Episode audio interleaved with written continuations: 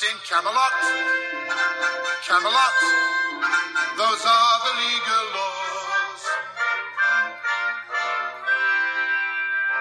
The snow may never slush upon the hillside. By 9 p.m., the moonlight must appear. In short, there's simply not a more congenial spot for happily ever aftering than here. Yes, here at the Comic Book Historians Podcast. Yay! Thank you. Thank you. Thank you, my loyal subjects.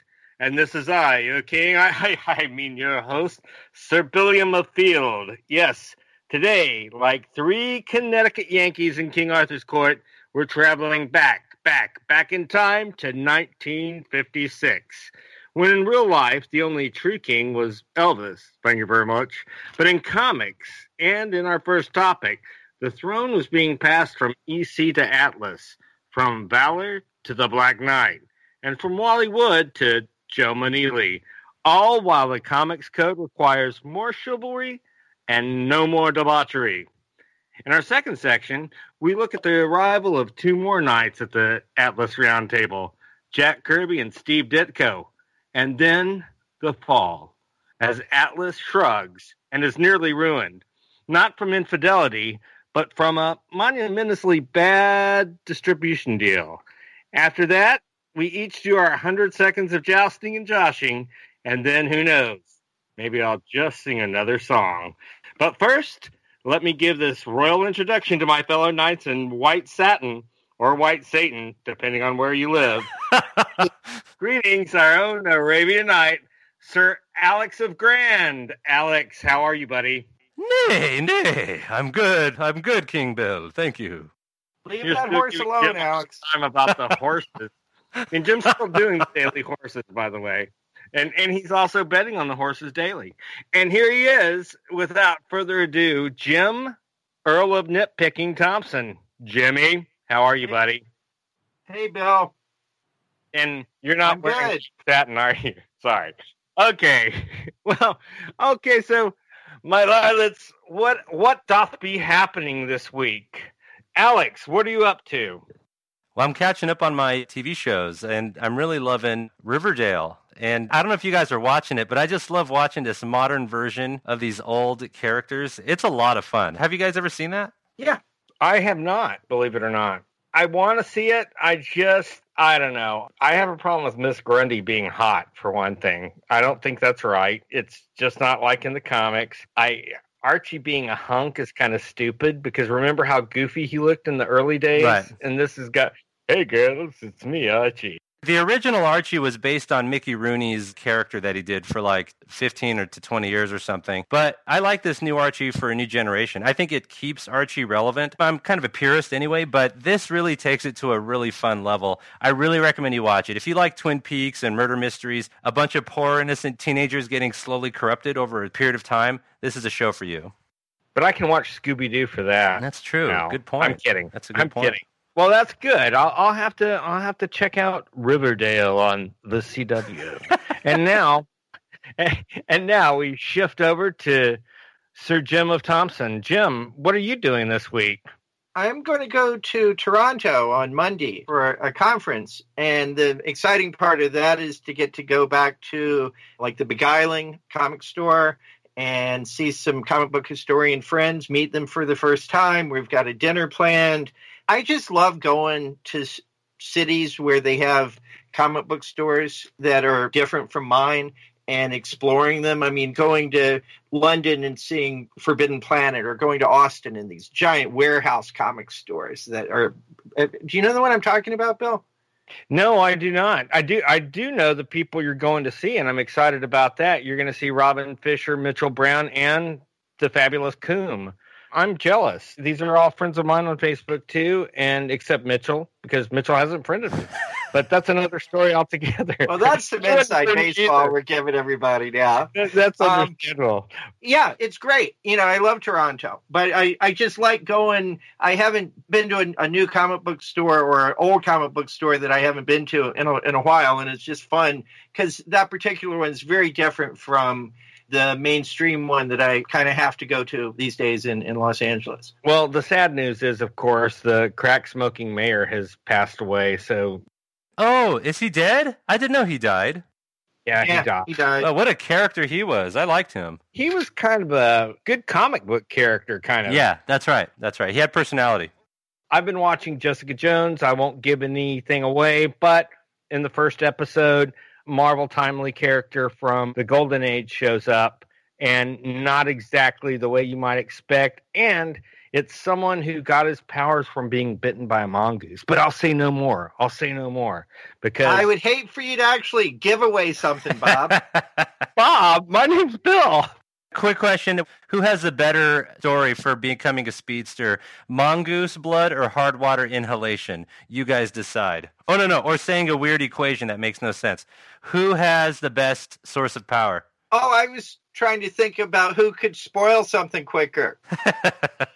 Me, me, Bill Field. Thank you. I All am right. the spoiler. That's right. The spoiler. So now let's drink our mongoose blood and move on to the next part, Bill. Okay, my vote was for mongoose blood, just for the record. I just want to make that very clear. So, without further ado, Jim, the valorous thing to do at this point would probably be to move on to our first topic. So, let me ask you, what the hell was valor? So, Valor Bill was the name of one of seven titles under EC's new direction once the Comics Code came into existence. EC canceled its three horror books, made some other changes, got rid of the shock suspense stories book, and then created these seven titles to go in a new direction, as it were. They ended the uh, horror titles in September 1954. They shifted to these realistic books like MD and Psychoanalyst. They also did Impact, which was like shock suspense stories, only without the bite. It was a, a little bit a watered down version. Extra, which is was about journalists, edited by Johnny Craig. Alex, uh, your guy. Aces High, which was sort of a continuation of the Kurtzman War books, but without Kurtzman, and Incredible Science Fiction, and the one I wanted to talk about, which is Valor. Uh, Valor was edited by Al Feldstein and had uh, regular artists like Graham Ingels, Craig Steen, George Evans, Joe Orlando, Al Williamson, and Wally Wood, who was doing some some great work on that. It was it was interesting because it was doing a lot of the similar kind of stories that were in Kurtzman's Two Fisted Tale and Frontline Combat, but without Kurtzman forcing his own methodology on the story. So it's it's looser and allowed those artists to experiment a little bit more than they were allowed to do under Kurtzman's Mm, run. okay. all of these ran for only like six issues or five five issues actually. Uh, psychoanalysis only ran for four issues. And then that was the end of ec's comics apart from mad magazine. Nice. And then there was, of course, their attempt at baby comics where they did Tales from the Crib with the Crib Keeper. That's right. The Comics Code did that. I'm a big Wally Wood fan, and those Valor stories are actually kind of fun to see his art. You know, again, these stories are watered down versions of what they did before with EC Comics, just as the Comics Code was limiting distribution, and so you're not going to get their comics on the newsstand and sell and make money. So they had to water it down, and that lost a lot of the sparkle. But the Wood issues really stand out. Williamson is in these issues, and it is fun seeing their go. And Wood was in issues one, two, and five. And the Valor stories are essentially what they call the new direction, which Jim was talking about, like the new watered down EC Comics. And they're just trying to figure out what's acceptable. They can't do horror, they can't do crime. Romance, they can't really show that much action in it. So what do they do? So they're trying the whole King Arthur theme and the Knights theme. You allow me to interrupt, Yeah. but Wood was great on the night stuff. He even did a lot of that in a lot of the things that he published in Witzend Mhm, and That's right. other things after that. He probably really enjoyed doing that stuff. But when it comes to night, I kind of am a Joe Maneely guy. And that's true. And his Black Knight stuff is cool. But you know, something I like about these Valor stories, it's funny. You can actually see elements of the EC Comics new trend stuff, the horror stuff, because his first story in the first issue, there's a King Arthur theme, and one guy being an imposter, King Arthur, and then King Arthur's ghost kills him, and you see a sword that says King Arthur's sword in the imposter's chest, and people coming in going, "Oh my gosh, choke!" And there was like a s- attempt at a shock ending, so you could see they were kind of still used to their old way of storytelling in this new direction comics. It is fun to see that transition, but I don't know, Jim. You've read a lot of Knight stories and Viking Prince, Valor, and Black Knight. Tell me about that stuff. It was a smart move on their part, and I'm not sure why it didn't go anywhere. And maybe it's it maybe it did. I mean, it, and maybe it would have been fine. It's just that the EC was not what it was known for, so they people weren't interested in doing the new direction, no matter how good the books were, because this is a golden period. I don't think there's ever been anything like this. This 1955, 1956 to have Valor to have Brave and Bold, the stuff that was going DC was doing at the time, including Kubert's Viking Prince. Uh, those books were great, and then Black Knight, just uh, I think the the best of Atlas to some degree. But all of this was an informed decision based upon the movies because. In 1954, MGM did Knights of the Round Table. 20th Century Fox did Prince Valiant from Prince Valiant. Warner Brothers did King Richard and the Crusaders. Universal did the Black Shield of Falworth. And this was the key one. In October of 1954, Columbia did Black Knight starring Alan Ladd. That's basically the exact same storyline with a character pretending to be cowardly, but then dressing up like the Scarlet Pimpernel, basically, and going on these adventures. It's very, very similar to that, not and an obvious source for it. So they thought because of the success of these movies at that time that this was a natural. But the superheroes were getting ready to come in and, and everything was in a state of flux. And I think really the only one that had any any life to it was the DC one, Viking Prince. That's something I still need to kind of look into. I, I can't wait to read that. Jim, have you ever seen the movie Prince Valiant? No. It actually stars Robert Wagner of all things. Oh, people. really? Wow, As Prince Valiant. Yes, it does. that's cool. The, the now suspect in a murder case, Robert Wagner. That's very quaint. It's strange, right? But he was Prince Valiant, and he had that Valiant haircut. Now, Bill, why do you like the Joe Maneely Black Knight stories? What's your take on those? Okay, my take on this those is this. He had and I don't know, this may be actually be something rare that Jim agrees with me on.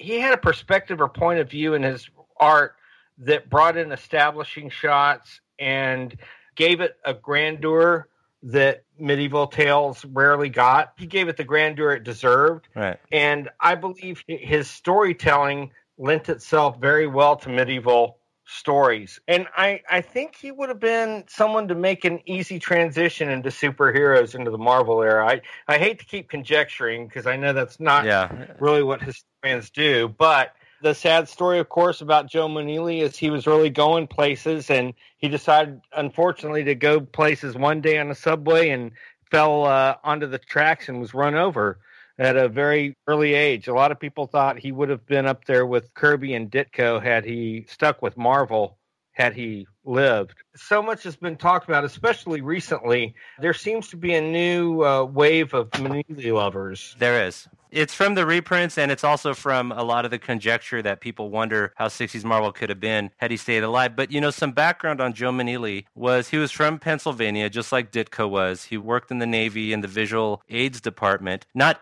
the HIV AIDS department, the visual aids department, Bill, just so you know.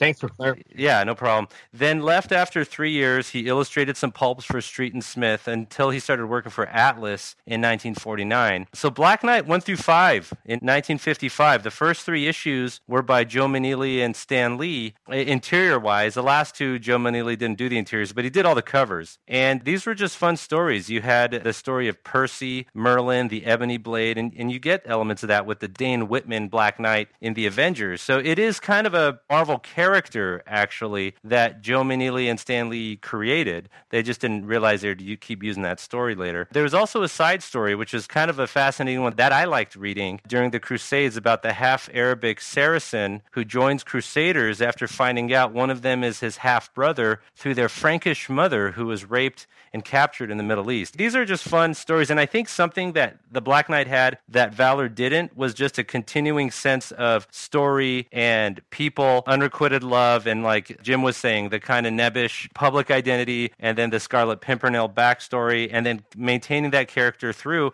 I think that was a huge advantage over EC Comics Valor stories. At the same time, though, just so we remember, newsstands and distribution were prejudiced against anything that had an EC Comics logo on it and was a comic book because of the whole disaster in the earlier 50s, the Senate subcommittee hearings and all that. So they were prejudiced against, and that was another factor. But still, I think the Black Knight stories are more fun for me than the Valor stories. I'm not sure that Stan Lee wrote anything beyond the first issue. That one is signed, none of the others are. Mm-hmm.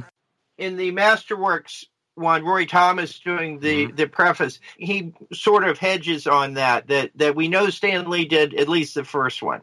I don't know about past past that who did it. I think Bill's right about Maneely in terms of the the drawing, primarily because he plays with those full panel, uh, horizontal panels where he'll have like sort of montages of sword fights. He's doing more interesting sword fights even than by far than Wood is in, in Valor. And I think better than, than anybody else I can think of. He he does this movement where they for the character moves and he uses more white space per page where he doesn't have panel borders in in different places almost almost in every single page it's pretty sophisticated stuff actually uh, what he's doing and it must have gotten some people's attention because it stands out when uh, fred Kida comes in the next issue in four and sid shores in five there's such a decline totally in quality of, of, of, this thing. That's right. And I, I then the other thing I wanted to say was that Maneely, uh, one of the, the, and you touched on it, this is really a precursor to superhero comics at Atlas to go back into that because this is a person with a secret identity wearing a mask with some superpowers primarily in Merlin but also with the black blade or the ebony blade as they call it. I, I would say that that there's another Maneely reoccurring character a title character that we should mention in this in, in the context of this and that would be the Yellow Claw. Yes, and that's a really fun read. You know, there's a great Masterworks book that Jim was chatting about earlier, and it has the Joe Maneely work in it with the Black Knight and the Yellow Claw. And the Yellow Claw is an Eastern based mastermind menace. And they have that for each decade because back in Silver Streak Comics 6, 1940, by Jack Cole, they actually had the Green Claw, which was essentially like an earlier version of the Yellow Claw. And Joe Maneely and Al Feldstein in Yellow Claw 1, 1956, created the Yellow Claw and it has some great Maneely art. And it's actually really different from the next three issues, which Jack Kirby penciled, inked, and wrote. Although some people think that Roz Kirby may have helped him ink those stories, but I'm not sure. And John Severin comes in.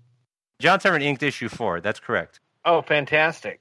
And and his yellow claws were so great. And an amazing thing is is that Yellow Claw is actually one of the first Marvel Age characters and Jimmy Woo because they wind up graduating to Shield. That's right. Not so much the Yellow Claw; he's an adversary, of course, right. but Jimmy Woo gets uh, Shield status thanks to Jim Steranko uh, 10 years later. That is true. And something that's also fun is that Al Feldstein, who wrote The Yellow Claw, he was actually editor of EC Comics from 1950 to 1956 essentially, when EC Comics fell through, Harvey Kurtzman was still the editor of Mad Magazine because that was the golden jewel of Bill Gaines' uh, comics line. Al Feldstein didn't have a job. He worked over at Atlas and he made Yellow Claw number one. But then Harvey Kurtzman actually was seduced away by Hugh Hefner to make Trump Magazine. And it was essentially a slick comedy book. And Wally Wood worked on that first issue. It's actually really interesting. But that being said, there was a vacancy now over at EC Comics. So then Al Feldstein left Yellow Claw after that first issue to go back to become editor of Mad Magazine, which he did for essentially 30 years, from 56 to 85. But those next few issues with Kirby, they're really interesting because essentially Jack Kirby invents or creates mutants for Marvel Comics because one of those Yellow Claw issues had to do with mutants, people born with extra powers, and they were reality warping and all these things. So Jack Kirby really brought like another twist of genetic mutation, one to Marvel to begin with, as far as also bringing that to the X Men that he did with Stan Lee but also just brought a whole nother angle, kind of a sci-fi angle on the Yellow Claw stories. Those are really fun to read. And then, of course, John Severin in issue four is pretty cool. Kirby is actually credited as the actual writer of the very first mutant story for what would later become Marvel. So that is fun. That's amazing. Did you know that, Jim? Yeah, not only that, Bill, he he actually did the very first Inhuman story. Who Jack Kirby? Back in, at, at Timely in in like one of the very first very very first books that he ever worked on. It was in Captain America comics. It's, it's, not necessarily showing the Inhumans, but Tuk the First Avenger has a origin of him trying to find the island of the gods, Attilan, and he specifically says Attilan in it, and that's a Kirby and Simon story. So that is actually pretty that's cool. Amazing. Yeah, and they bring that wow. into the Thor origin of the Inhumans and the Kree, and Jack Kirby brings Attilan back into those stories. So this is Jack Kirby's fascination with ancient aliens aliens, right? I mean, he's always from 1940 and on, he brings this stuff in as if these gods from space and all that stuff. So, Eternals. Yeah. Come on, guys, come with me as we go to section two. Well, this seems like the perfect segue to talking about how in 1956 Atlas became the temporary home of two men who would later usher in the Marvel Age of Comics. Yes, I'm talking about Jack the King Kirby and sturdy Steve Ditko. Now, Alex, you were saying how Kirby took over Yellow Claw, but what was he doing before that?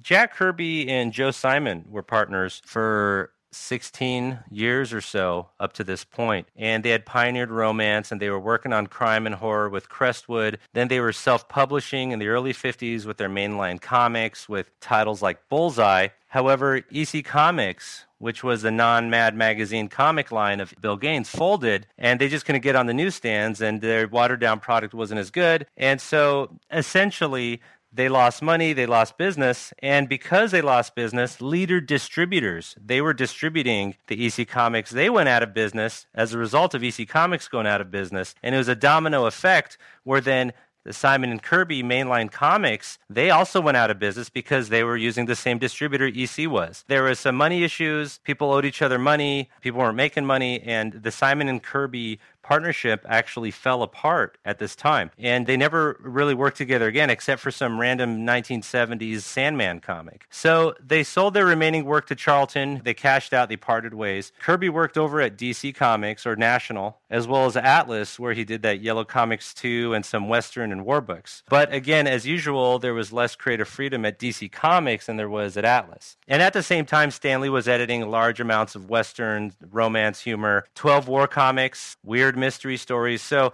it's actually kind of an interesting time with these guys where they didn't really realize what they were going to make, you know, five, six years later. You know, Roz Kirby actually told me that the reason they split up was because Kirby finally got tired of being taken advantage of by Simon because Simon always made quite a bit more than Kirby in any of their endeavors together and he he was more the business head of the two. I think there was a lot of animosity because of that. You've heard that also, haven't you, Jim? I think everybody has a story. When partnerships fall apart and people are losing money, you know, self-preservation kicks in. Amen. You know, everyone's going to have their version of what happened. Obviously, that makes sense for Roz Kirby to say something like that. Essentially, if their partnership broke apart after 16 years and they never worked together again, clearly some betrayal of something happened. Clearly, there were hard feelings. That's life. Yeah, guys, I'm speaking as a divorce lawyer, so this is a divorce. and when when you do that, every but that's when I say everybody has a story. Nobody tells the truth when there's a divorce because everybody has their perspective and they're angry about it. So, but I don't want to call Roz Kirby a liar by any means. How dare you, Jim? Roz Kirby? You're calling her a liar? My God. What, what? You're an animal. Jim? You're an Oh, animal. God. Jim hates sweet little Roz Kirby.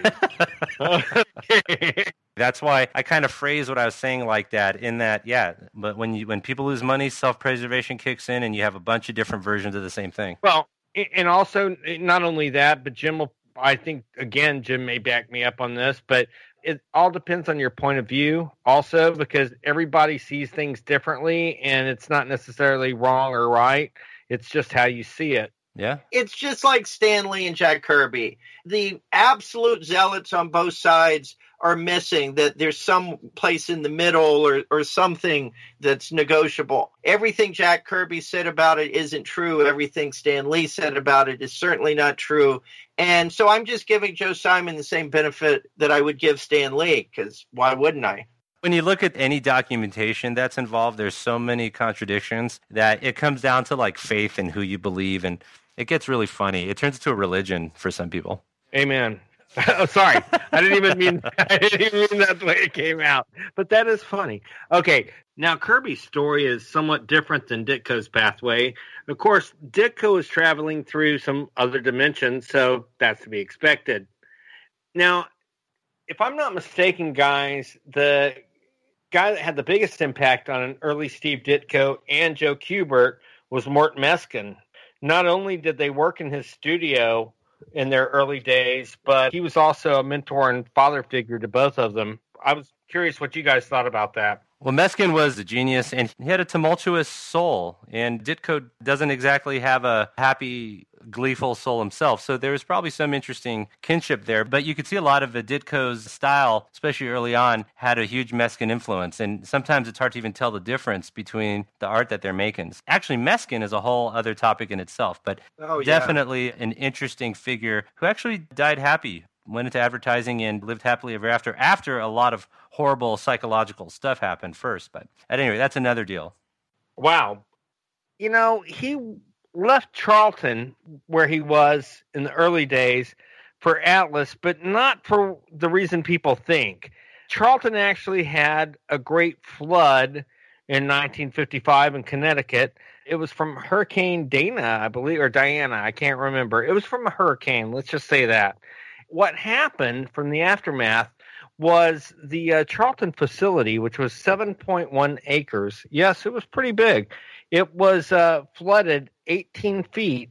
In fact, some of the artists had to be rescued by helicopter in 1955, which that amazes me. But it was really bad. And then Charlton Santangelo, the owner himself, said that, oh, we're back up and running in 10 months. However, Dick Giordano, of course, the legendary DC artist and editor at Charlton, said no, it was took us a lot longer than that because we really had to clean up a lot of crap. So basically, what happened was Ditko had tuberculosis or has tuberculosis because he's still with us and you never get rid of it.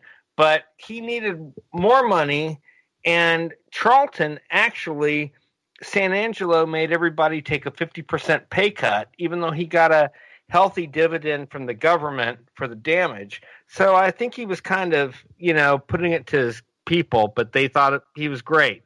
So what happened was was that then Ditko went to Atlas, where he started doing some wonderful work and was being paid twice, if not four times as much, depending on how you look at it. And then he went back to Charlton, and then of course he winds up at Marvel in 1959, and the rest is history. now do you think when they were escaping on helicopter from the flood santangelo was like hey uh, uh, somebody save the spaghetti sauce uh, well, you know, uh, for all our Italian listeners out there, I, I do not think that, Alex. But you know, I heard he was trying to pay his artist in meatballs after the flood because he was trying to like, hey, look, hey, look, I got a plenty of meatball here for everybody. well, the sad thing is, is that some people got paid as little as fifty cents a page at that time. That's right. That's and, true. And they took it down to it was just ridiculous the wages he was paid. Right, right. and and every time he would go once a year to Italy, and he'd come back with a plane load of uh, Italian immigrants, and he'd put them to work at the plant, and he'd house them in his own company houses and take their rent out of their paycheck. So I, don't think Santangelo was as good a guy as some people think. But he had plenty of spaghetti at the cafeteria. He was like, hey, manja, manja. And if anybody needed any brick laid, well, you know. But well, the funny thing is, is he had a wonderful Italian marbled ballroom in the center of Charlton, which n- not many people know Hmm. about. Cool. And anybody who got married while they worked at Charlton could have their wedding and their uh, reception there in the marble ballroom. I mean, That's amazing. Cool. I mean, that's I don't know. I find that a little charming. I, I must say. No, I do too. But Jim, I know you love these guys. What do you think about Ditko and Kirby at Atlas? Them in terms of, of this particular year in 1956. And that's an interesting year for, I think, Ditko's development because he was churning out, as you said, he was prolific.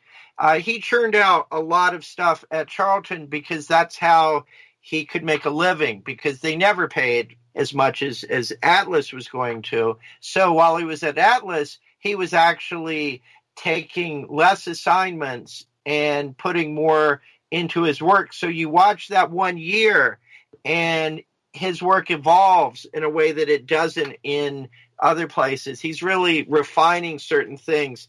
He starts off looking very much almost like Wally Wood in that it's it's very line driven and by the end of that year he's really moved his game around a little bit and he's more abstract and he's playing with with it in terms of space and objects rather than just filling every inch of the page the way that he was doing prior to that at Charlton, which is kind of counterintuitive because you would think you would simplify at Charlton, but in fact, he became more simplified and more abstract in an interesting way in 1956, which was an exclusive Marvel Atlas year. As for Kirby, I think the thing that I, I like about Kirby in that particular year is Yellow Claw because he's writing it and it's very clear he's writing it. And although the, the required stories are like five or six pages long, so he doesn't get to develop it in big ideas away, but still there's an awful lot of even fourth world kind of and his DC stuff in those pages and comics of the Yellow Claw ones. So I I love those. I think those are fantastic to study. So I think if I had to say anything, I'd say 1956 is a really good study year for both Kirby and for Ditko. What's interesting is when they come back in well, Kirby never quite leaves. Ditko does leave and then comes back in 1959 and there for the first time they're joined together where Kirby's doing some uh, war stories for battle, and it's pretty clear he's writing those, I think, as well. And Ditko is inking them, but Ditko's inking them sort of, one of them at least, in very much a style that looks more like John Severin. And so there's a lot of factors going on. It's just an exciting time before they become something very different when they start doing the Marvel stuff directly with Stan Lee. And you know, I love interdimensional foxhole where a private Stephen Strange is never mind. Jim, what do you think of Kirby's Black Rider? Did you like have you read those? Yeah, I, I like those. The, the Western stuff that he did. I mean, the, he was doing Ditko's very, very narrow in this particular year. He's only doing primarily horror and science fiction as he went on to do with Stan Lee. Kirby's the utility guy that comes in and he's doing everything. He's doing the monster stuff, he's doing the romance stuff, he's doing a lot of Western stuff. I personally don't think that the Western stuff that Kirby does is nearly as interesting as most of the stable of, of Western artists that Marvel had, Atlas had at the time, because they're fantastic. Uh, they've got every, and Maneely more than any of them, in my opinion, although Severin and, and got so many of them. We could do an episode just on that. Wildey, they just have an incredible group of artists doing that. I love his what I mean, I, I hate to so dispute with you, Jim, but I really his two gun kid stuff, his early Western stuff, I love it. And I love the other guys too, and I'm really a Severin fan, but I really enjoyed Kirby seemed to get it from the standpoint of the 10 star high noon kind of thing, you know, where it was more uh, battle between good and evil. But hey, I digress. It's simplified. That's what I don't like about it. I Okay, think compared to the complexity of Maneely's stuff that has more humor and it has it, Gotcha. it, it, it superheroizes it to some degree. Right, that's right. It's okay, I like it. I don't like it as much as the others. You know something about those Rawhide Kid, and I know that's a whole nother element, but Rawhide Kid is thought of as the first Silver Age collaboration between Jack Kirby and Stan Lee. But it's funny, when you read a lot of those stories, they bring some of those same elements in Spider Man. Like, I think he had an Uncle Ben. They would play like the same three stories over and over and over again, but that whole element of him looking bad so that someone else looks like a hero, but he's a secret noble person, like Spider Man would kind of run into that kind of stuff. So it is kind of interesting to see some of the tropes they would kind of use and reuse across different comics around the same time. Besides Maneely, Doug Wildey is doing amazing stuff over there. Have you guys ever seen any of that stuff that he did? Doug Wildey? Yeah. You're talking about the Outlaw Kid, right? Yeah, it is Outlaw Kid. Yeah, it's Outlaw Kid. I mean, there's there is Ringo Kid. Right. Okay, so he did both of them. Okay. So Wildey is fantastic. And you know what Wildey's best known for? He's best known for creating Jonny Quest. Nice. Okay, I'll quit. He also did the Spirit newspaper strip, and he did something with Submariner for the uh, Marvel Comics cartoon in uh, what 1966. He did some frames of Submariner. Wow, I yeah. didn't know that. Stronger than a whale, faster than a fish. I'm sorry, I don't know the theme song, but something like that. You didn't you didn't like me singing the Submariner theme song, did you? I liked it. It was great. Made me feel good. Yeah, I felt warm. Thank you. And then Kirby and Ditko left. Goodman makes some bad moves, and the whole thing goes to crap. In Camelot, Camelot, and that of course takes us to section three. That's exactly right. EC was gone. Atlas had an incredible bullpen of artists, and then the kingdom crashes. Alex, no one loves getting into the weeds of distribution deals more than you. What the heck happened? Something I want to kind of add in about uh, the distribution maneuvers that had occurred is that Martin Goodman had his own distribution company, and that was actually called Atlas. So his distribution company was called Atlas. And so when there's an Atlas logo on those comics, that's referring to the distribution channel. So although we call it Atlas Comics, it was actually Martin Goodman's comics, but they just had a, his distribution logo on it. So that that's just something to kind of because when his distributor changed from to uh, from that to the DC Comics one, you see that logo Atlas logo getting replaced with INDs. So we should know that that's the distributor, and he wanted to reduce costs and reduce overhead and still pump out the same amount of comics. So he essentially closed down his distribution network and went over to American News Corporation. Now American News Corporation is a whole interesting story, but I'm just going to keep that kind of more brief, but I find it really fascinating because in 1952, the United States government started antitrust litigation against American News Company. A bunch of companies just left, and they were a powerhouse. I mean, they had a monopoly.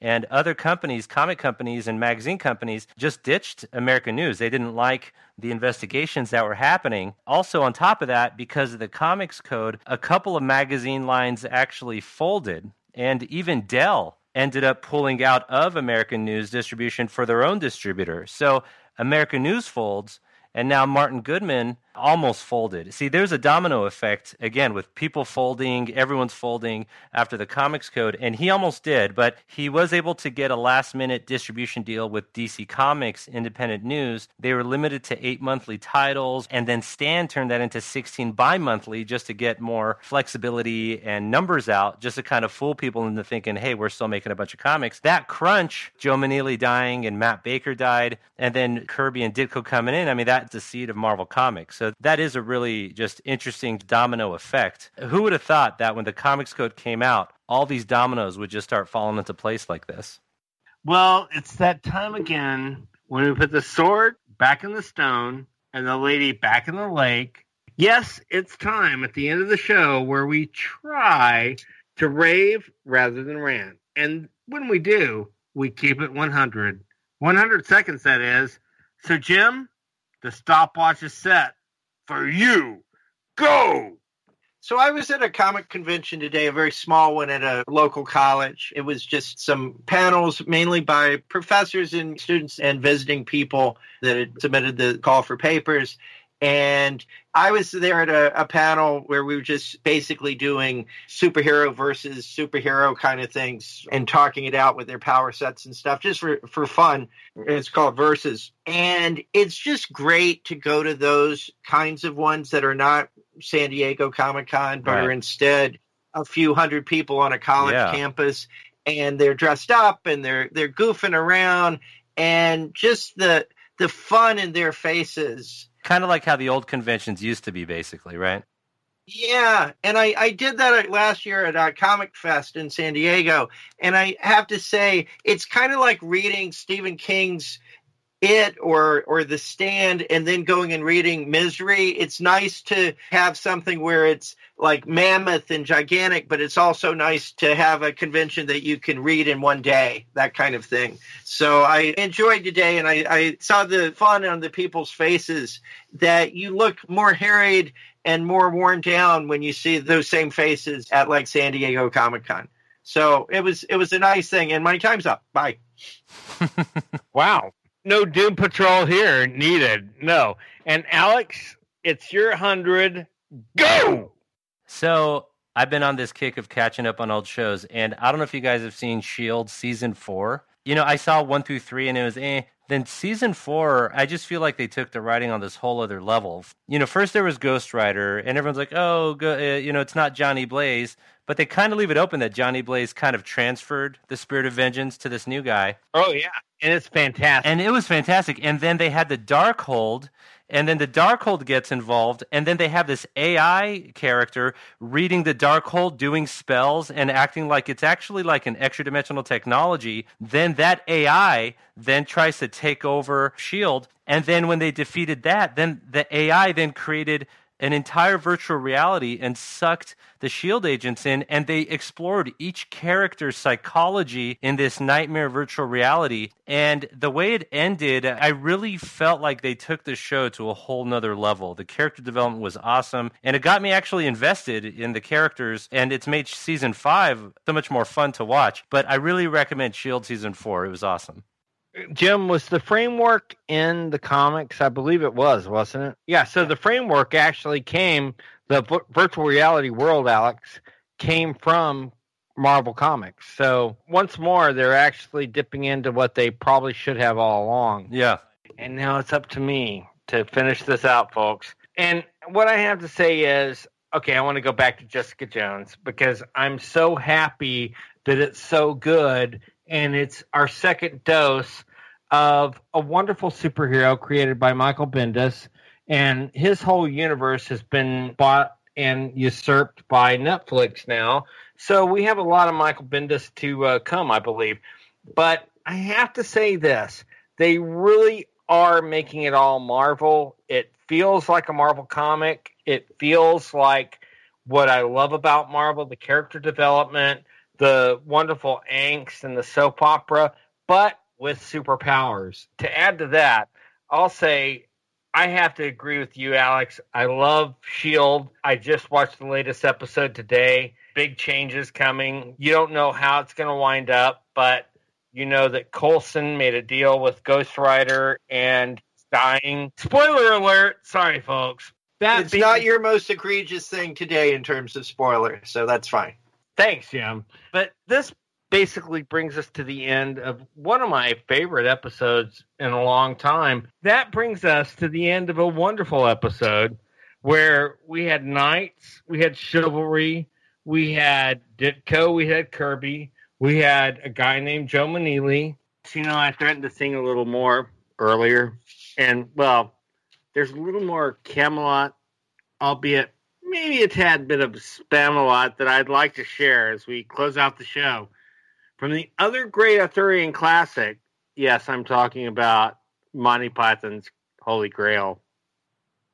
We're knights of the round table, we dance where we able, we do routines and chorus scenes with footwork impeccable. We dine well here in Camelot, we eat ham and jam and spam a lot. We're knights of the round table. Our shows are formidable, uh, but many times we're given rhymes that are quite unsingable. It's a busy life in Camelot. I have to push the pram a lot. Next time, do it with feeling. On that note, we say aloha.